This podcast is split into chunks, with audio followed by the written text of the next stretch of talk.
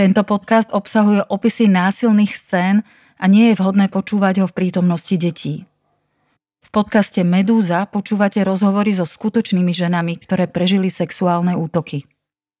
Pre zachovanie anonymity a bezpečného priestoru sme niektoré mená a detaily pozmenili. Užitočné kontakty pomoci a zoznam poradenských centier nájdete na stránke bezmodrým.sk.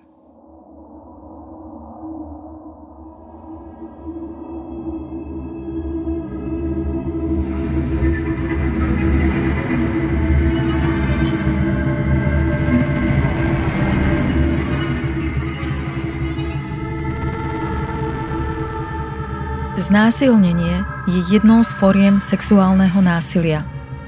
Sexuálnym násilím sú aj nevhodné a nevyžiadané dotyky či gestá, dvojzmyselné narážky, obťažovanie, posielanie fotiek so sexuálnym obsahom alebo pokus o znásilnenie. Úmyslom násilnej osoby nemusí byť uspokojenie sexuálnych potrieb, ale môže to byť poníženie, narušenie dôstojnosti či integrity zastrašovanej osoby.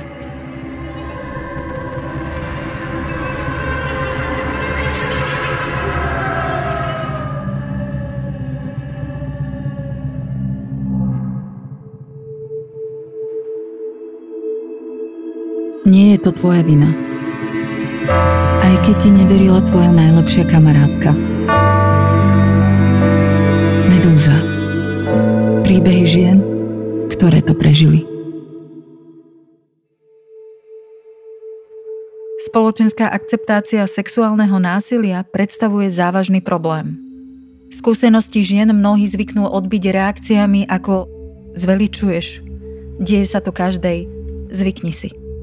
Je absurdné, že ženy, na ktorých bol spáchaný trestný čin znásilnenia, vnímajú skutočnosť, že by mali o tom prehovoriť verejne alebo podať trestné oznámenie ako veľmi zraňujúce a dehonestujúce. Samotný násilník si paradoxne nadalej žije svoj bežný život. V tejto epizóde sa rozprávam so Sandrou, ktorá má so sexuálnym násilím viacnásobnú skúsenosť.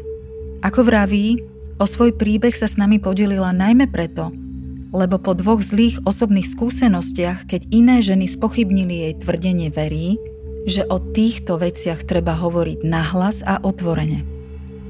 Prečo obetiam sexuálneho násilia nedôverujeme? Štatistiky hovoria jasnou rečou. Podiel falošných obvinení pri sexuálnom násilí neprevyšuje počet krivých obvinení pri iných trestných činoch. Pri sexuálnom násilí je však na rozdiel od iných trestných skutkov podiel neohlásenia násobne vyšší. Sandrín príbeh nám ukazuje, ako zásadná je prvá reakcia prvej osoby, ktorej sa žena po sexuálnom útoku zdôverí. Táto reakcia významne ovplyvňuje celý proces spracovania zažitej traumy, ako aj budúcu dôveru preživšej voči najbližšiemu okoliu a inštitúciám. Počúvate Medúzu, podcastovú sériu od neziskovej organizácie Centrum Slniečko. A moje meno je Lenka Šošová. Medúza. Príbehy žien, ktoré to prežili. Vítaj Sandra v podcastovej sérii Medúza. Ďakujeme, že si prišla medzi nás a že si reagovala na Instagramovú výzvu. Prečo si sa takto ty rozhodla? Mm, lebo som zástanca toho, že malo by sa o tom hovoriť a aby sa nediali také veci a že dať to tak nejak do povedomia. Mm-hmm. Že sa dejú také veci a tak. Že by sa malo rozprávať o tom, keď niekto je znásilnený, že si to nemá nechať pre seba. A, a aby sa nebali ľudia o tom rozprávať. Mm-hmm.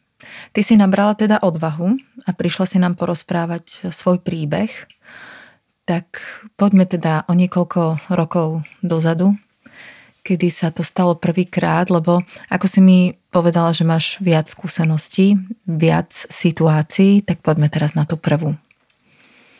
Tá prv, prvá bola, mala som 14 rokov, o, bol to kamarát, o dosť starší, ktorého som poznala cez svojich kamarátov chvíľku sme sa kamarátili a tak.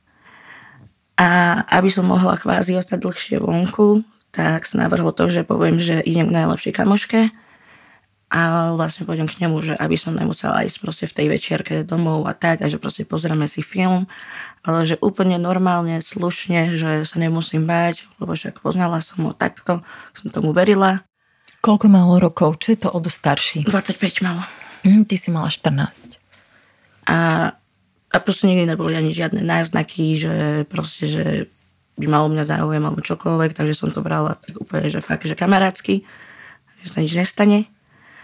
No a takto sme boli, že vonku, potom sme vlastne išli, že k nemu, kde sme ešte z okolností si pustili film, ktorý bol konkrétne o znásilnení a ešte to povedal, že by som zabil niekoho, keby ti toto spraví. A chvíľku potom, ako sme ten film dopozerali, tak to spravil. Ako to celé prebiehalo? Vy ste si pozerali teda film o znásilnení, Hej. kde on rozprával, že keby sa takéto niečo tebe stalo... Tak by si ma zastal a proste ubližil by tomu človeku. Mm. A neviem, že kde nastal ten nejaký skrat, prepin a sa na mňa vrhol.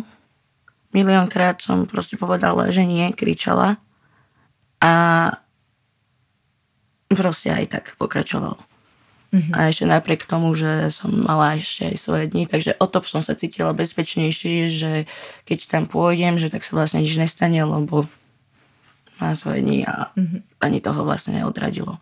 Čiže si mala menštruáciu a tým pádom si si bola istá, že k ničomu nepríde, ale teda jeho ani toto neodradilo. Absolútne nie.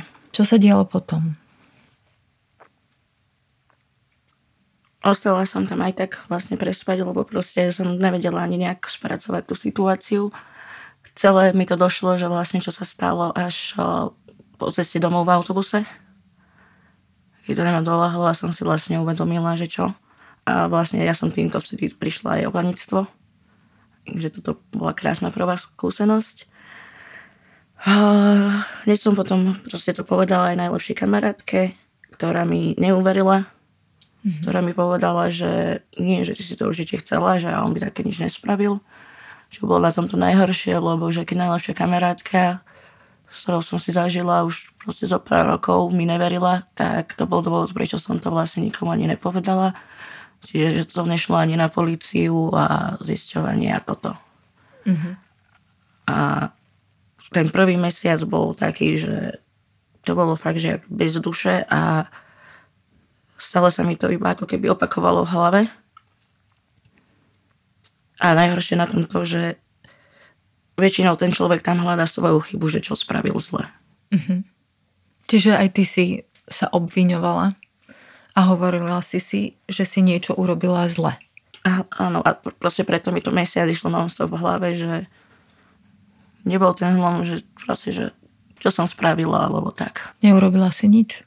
Viem, teraz to už viem. Nebola to tvoja chyba. Ty si sa stále teda obviňovala. Všimol si niekto niečo z tvojho okolia, že nie Nikto. je s tebou niečo v poriadku? Nikto. Kamarátka, ktorá ti neverila, čo je pre mňa zvláštne, že to asi nebola kamarátka, ostala tvojou kamarátkou? Mm-hmm. Stále ostala kamarátka. Ona o tom vlastne vedela jediná, ale ona to brala tak, že ja som to chcela a ešte kvázi za toto som mala u nej že mínusový bod, alebo jak to nazvať, že mm-hmm že ja som spravila niečo zle. S kamarátom, ktorý mal v tom čase 25 rokov, ty si mala 14, si bola potom ešte v nejakom kontakte? Už žiadnom. Si sa mu vyhýbala? A dalo sa to v pohode, keďže iné, miest, iné mesto a tak. A úplne som vyšla z tej partie ľudí, čo mm-hmm. boli vlastne z toho okolia. Mala si 14. Teraz máš o niekoľko rokov viac. Rozmýšľala si nad tým, že, že možno vtedy, keby si išla na policiu? Rozmýšľala som nad tým a s tým, že som bola neplnulotá, tak viem, že ceca teraz niekedy by asi vyšiel z basy. Mm-hmm. Len na základe svojej kamarátky, ktorá ti neverila, si sa rozhodla, že to nenahlasíš? Aj to, aj také, že priznať to, aj, je to také, že dehonestujúce, alebo ako to nazvať, že proste človek to nechce povedať a priznať, že niečo takéto sa udialo.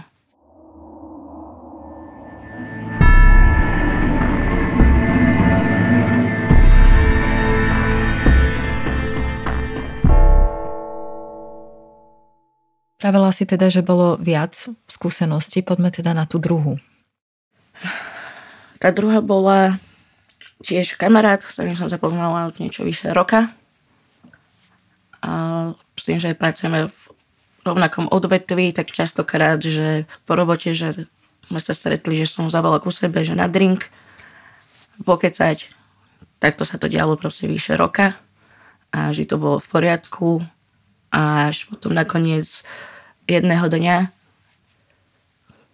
tiež proste niečo vyštartoval po mne, že som sa bránila, napadol ma fyzicky. Vďaka Bohu s tým, že po tej prvej skúsenosti som začala trošku trénovať, tak sa mi ho podarilo vyhodiť von a bolo vidno proste v mojom byte stopy po nejakom súboji. Tak som hneď volala na určité trojmiestne číslo, kde som dostala od ženy úplne najhoršiu možnú odpoveď. Čo, keby mi to ešte chlap povedal, tak OK.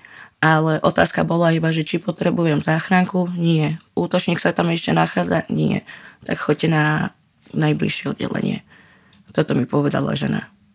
Mm-hmm. Keď som jej s rebom volala, že pokus na silnenie a napad- reálne napadnutie.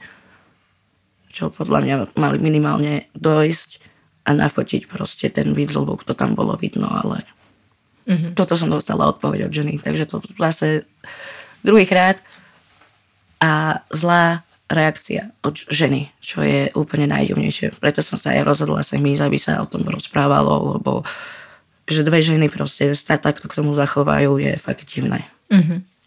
Tak jedna bola prvá tvoja skúsenosť kamarátka a druhá bola žena od polície, tak. ktorá ti vlastne nechcem povedať, že neverila, ale skôr... To brala tak ako... Zľahčovala to? Áno, že úplne, mm-hmm. že mhm. Však nič sa nestalo, keď nepotrebujete záchranku a už tam není, tak akože čo otravujem. Mm-hmm. Také mi to došlo. A to bolo proste nedela 11 hodín ráno, takže to nebolo o tom, že by nemala niekoho poslať, lebo akože o 11 ráno, akože reálne... Aj keby to bolo o 11 večer. Tak, tak proste nemajú robotu podľa mňa nejakú tak, že veľa. A minimálne, že keď takto volá žena s plačom, tak aspoň, že prídem a aspoň proste nejak 10 minút proste uchlachujem, že všetko už je v poriadku, je preč, nič sa nedie. Mm-hmm. A aspoň to nafotím, ale nie. Zdôverila si sa niekomu s touto situáciou? S touto druhou áno. Niektorý priateľovi, čo hneď utekal za mnou, aj keď bol v robote. A proste, že pobal si veci, aby si tu nebola a na týždeň som išla vlastne, že k nemu na byt, aby proste mm-hmm. Som nebola tam a tak. Čiže ti Čiže priateľ pomohol? On sa tedy mm-hmm. zachoval úplne že krásne a ukážkovo. Mm-hmm. Tak, jak by sa mali ľudia vtedy zachovať. Mm-hmm. A čo následovalo? Stretla si sa s človekom, ktorý mal pokus o znásilnenie voči tebe? On sa potom vrátil ešte do nejakej hodinky, lebo si tam zabudol ruksak a to som ja iba stále pri bránke a zanesol mu to vlastne môj priateľ, ten ruksak. Mm-hmm. Priateľ nemal tendenciu mu niečo povedať? Povedal, že iba sa škaredo pozrie, tak to nedopadne dobre, chvála Bohu. Úplne pokorne so skopletnými ušami došiel, ospravedlnil sa jemu a iba si zobral ten ruksak a odišiel. Tento pokus o znásilnenie bolo v čase, kedy už si bola plnoletá? Áno. Uh-huh. Uh, Pokračujeme teda ďalej v tvojom živote. Potom už boli iba dve situácie, že som si zažila, že proste niekto ma začal prenasledovať na ulici. Uh-huh. Boli vícemenej skoro totožné. Tá prvá bola, vyšla som nad ránom z práce a pri budove človek si ťukal do telefónu. A jak ma zvedla, tak som už iba videla, jak si schováva ten telefón a že ide s mojim smerom s tým, že už som opatrná dávam si pozor, tak som to vyhodnotila, že môže to byť niečo takéto. Tak som si pre istotu prichystala rýchlejšie kľúče. To bola taká bytovka, kde boli že dva schodíky, mreže a potom až postup. A viem, že teda chceli za mnou, lebo presne ak som stihla zamknúť tie mreže, tak vyšiel na tie dva schodíky a otočil sa potom. Uh-huh.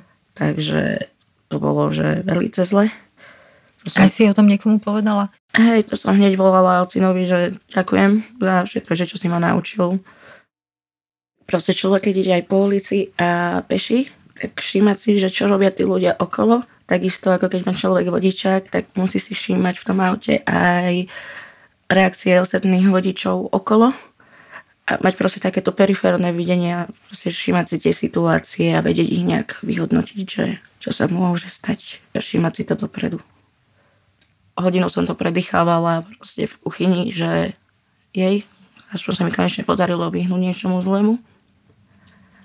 A štvrtýkrát, to bolo tiež teraz nedávno, tiež som išla z práce a tiež takto človek proste bol za takým múrikom nenapadne a zrazu začali za mnou a tam neviem presne, jak to bolo, ale proste v tej uličke nikto ani nebýva, nikto tady nechodí, že proste nebolo podstatné, že stojím, stojím a zrazu do takej uličky by zavočil za mnou a tam som stihla zabuchnúť dvere a tam ne, není vidno cez žiadne okno ani nič, takže to neviem, mm-hmm. ale s tým, že išiel do tej uličky, potom čo stál niekde proste na 90% podľa mňa jasné. Mm-hmm. V obidvoch prípadoch to bol niek- kto, koho cudzí. si nepoznala. Áno? Úplne cudzí človek. Uh-huh. Možno obidvakrát to bol ten istý, neviem. Uh-huh. No som si také, že nevšimala, že jak vyzerá ten človek. Vyhľadala si nejakú pomoc? Nie.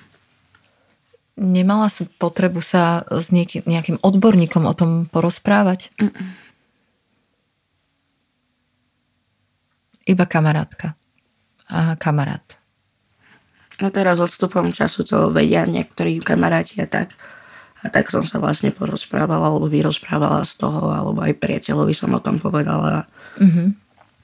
Stretla si sa s, pochop- s pochopením? Potom vo väčšine prípadov áno. A smutné je, že s najväčším pochopením vždy to bolo od chlapov. Mm-hmm. A nie od žien.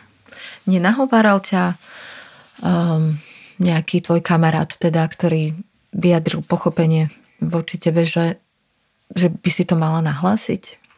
Keď to už je roky dozadu, tak je to zbytočné nahlásiť. Mm-hmm. No to už je nedokázateľné.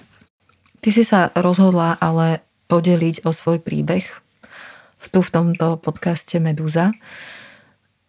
Aj si mi povedala, že si rozmýšľala, že, teda, že to vzdáš ale potom si si povedala, predsa len chceš, aby o tom bolo vedieť, čiže tým pádom chceš dať nejaký odkaz dievčatám a ženám, aby sa možno nebáli o tom rozprávať.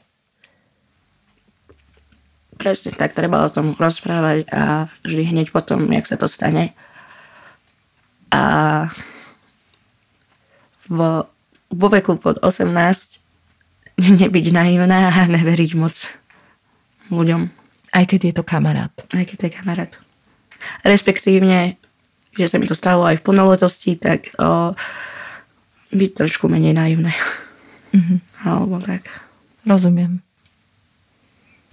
A prehodnocovať všetky situácie, že čo sa môže stať a nemusí sa stať. Ono to ale štatisticky väčšinou je od ľudí, ktorých poznáme, ktorí sú nám blízki.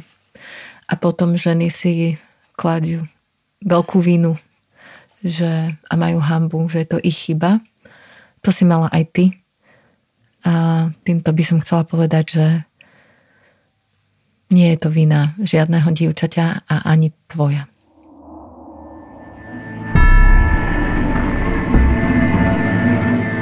Sex bez súhlasu je znásilnenie.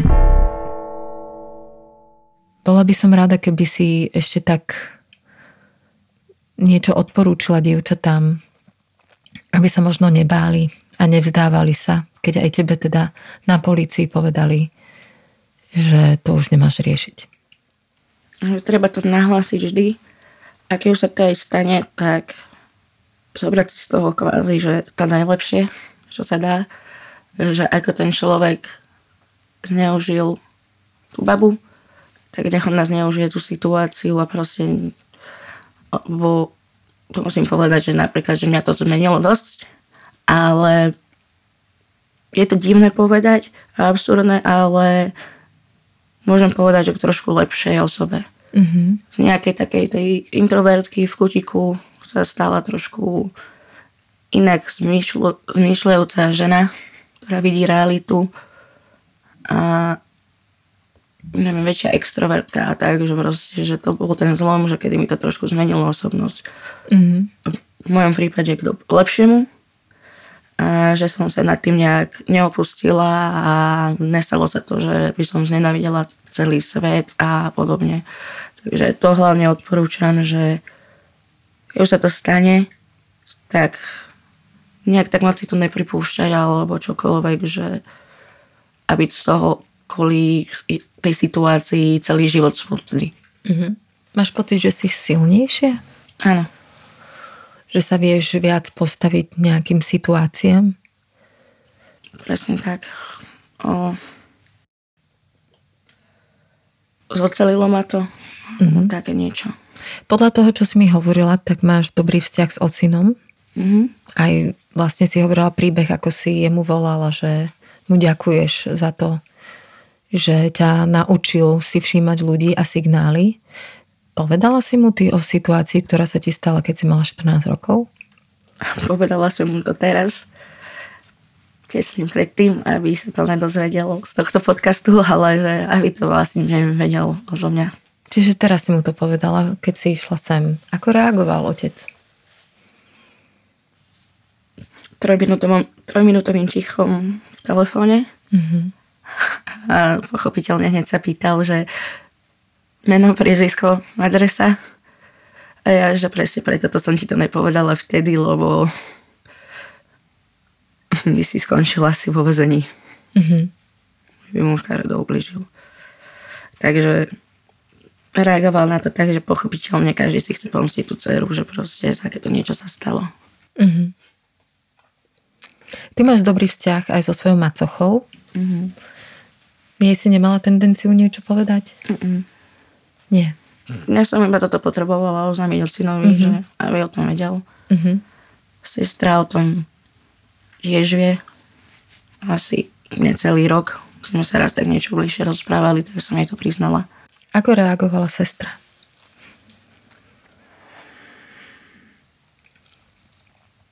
neviem, ako podporujúco, ale ako už presne si nepamätám, že niečo, mm-hmm. že čo by som nepovedala. Ale vyjadrala podporu. Podporu, áno. Mm-hmm. A a bola z toho proste nešťastná, smutná, že sa niečo také stalo. Mm-hmm. A že sa toto zvedá až teraz. Rozmýšľala si nad tým, že možno, keby si to povedala vtedy sestre, že by sa to nejakým spôsobom mohlo poberať iným smerom? Nie je to dosť možné, ale... V tom čase si to tak necítila. Hej, vtedy som to proste povedala našej kamoške a tak, keby sa vtedy trošku inak zachovať, tak... Tak by to vyzeralo inak. Asi dala vedieť potom ďalej, ale keď hneď prvá reakcia na to bola negatívna, tak som nemala chuť nikomu o tom rozprávať a že proste zrovnám si to sama v tej hlave a všetko. Mm-hmm. Čo ti robí v živote radosť? Neviem všetko. Čo to je? Niečo konkrétne? Mm, neviem, hudba, kamaráti. Pracuješ s ľuďmi, čo si mi hovorila? A videla som na tebe, že máš rada práve ten kontakt s ľuďmi. Že Neviem si to... predstaviť prácu, že kde by som bola že zavretá, že s nikým by som nekomunikovala. Tak, uh-huh. Že aj tá komunikácia s ľuďmi ma baví a tak. Uh-huh. A máš nejaké sny, túžby, čo by si chcela dosiahnuť? Od malička som chcela byť spievačka, ale spievať neviem, takže to mi nevíde. Treba to vyskúšať. Hej, keď budem chcieť rozbíjať skla a zrkadla, tak potom... Dobre, tak spev. Tak spev potom v kúpeľni. Nefunguje. Neviem, presťahovať sa do nejakej krajiny, kde je celoročne teplo uh-huh. a voda. Uh-huh. Tak ja ti želám, aby sa tvoje sny splnili a ďakujem, že si medzi nás prišla. Ďakujem aj za pozvanie. Ak vy alebo niekto vo vašom okolí zažívate akúkoľvek formu násilia, domáce, sexuálne, ekonomické, psychické či fyzické, kliknite na www.bezmodrým.sk alebo kedykoľvek zavolajte na bezplatnú národnú linku pre ženy zažívajúce násilie 0800 212 212. Pomoc je na blízku a cesta von existuje.